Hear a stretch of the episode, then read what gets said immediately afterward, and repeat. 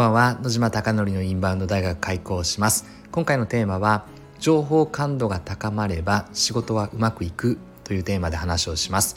イクロにある焼肉屋の焼肉マフィアは YouTube 講演家の鴨頭義人さんが経営をしております。そこで月賞2000万円の売り上げに回復するために海外のお客様を呼び込むことによってそれを成し遂げようということで昨年の7月からインバウンドの戦略チームが立ち上がっております。そこでは SNS の取り組みインフルエンサーマーケティング最近はホテル営業などありとあらゆることを取り組んでいこうということで行っておりましてうまくいくこと当然うまくいかないことが起こってくるのでこのスタンド FM を通して皆さんに共有していきたいなと思っております。早速本日の本題です。まずお詫びをしなければならないことは前回ですね私は初めて神戸のチキンジョージというところでライブをしましたという話からですねライブをしながらも神戸の街並みの海外のお客様がどういう動きをしてるのかどんな方々が多いのかというアンテナ立ってますよというある意味ですね自慢ではないですねアンテナバリバリ立ってますというようななんか情報感度が高いやつだって自分でなんかある意味言ってたような気がしたのでそれって改めてどうなのかなと自分自身で思い返してみました。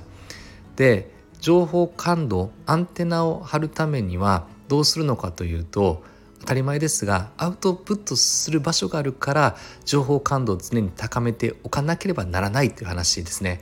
順序が逆でなので何が言いたいかというと私はこのスタンド FM では毎日本当は投稿したいなと思いながら最近はちょっと2日3日空けることも多々出てきましたがただですねできる限りこのスタンド FM を通して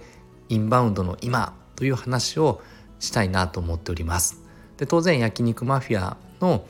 売り上げに集客につながるためにインバウンドの取り組みを強化していこうというのはもちろんなのですがそのためにはやはりインプットしなければならないという話です。でインプットの精度が高ければ高いほどアクション取り組みが正しい確率が高まる可能性が高いのでだからうまくいく仕事は成功する確率が高くなるって話ですよね。なのでこの情報感度を高めることこそがとても大事でその情報感度を高めてより多くの知識を情報を得ることが大事だなと思っております。で繰り返しになりますがこのスタンド FM は毎日とか2日に1回ぐらい今投稿しているのでつまり話すネタがないとそもそも話せないって話ですよね。だからこそ情報感度を高めておかないと何も話せないのでだからこのスタンド FM があるからこそ私の情報感度アンテナは常に立ってるんだなと思っております。なので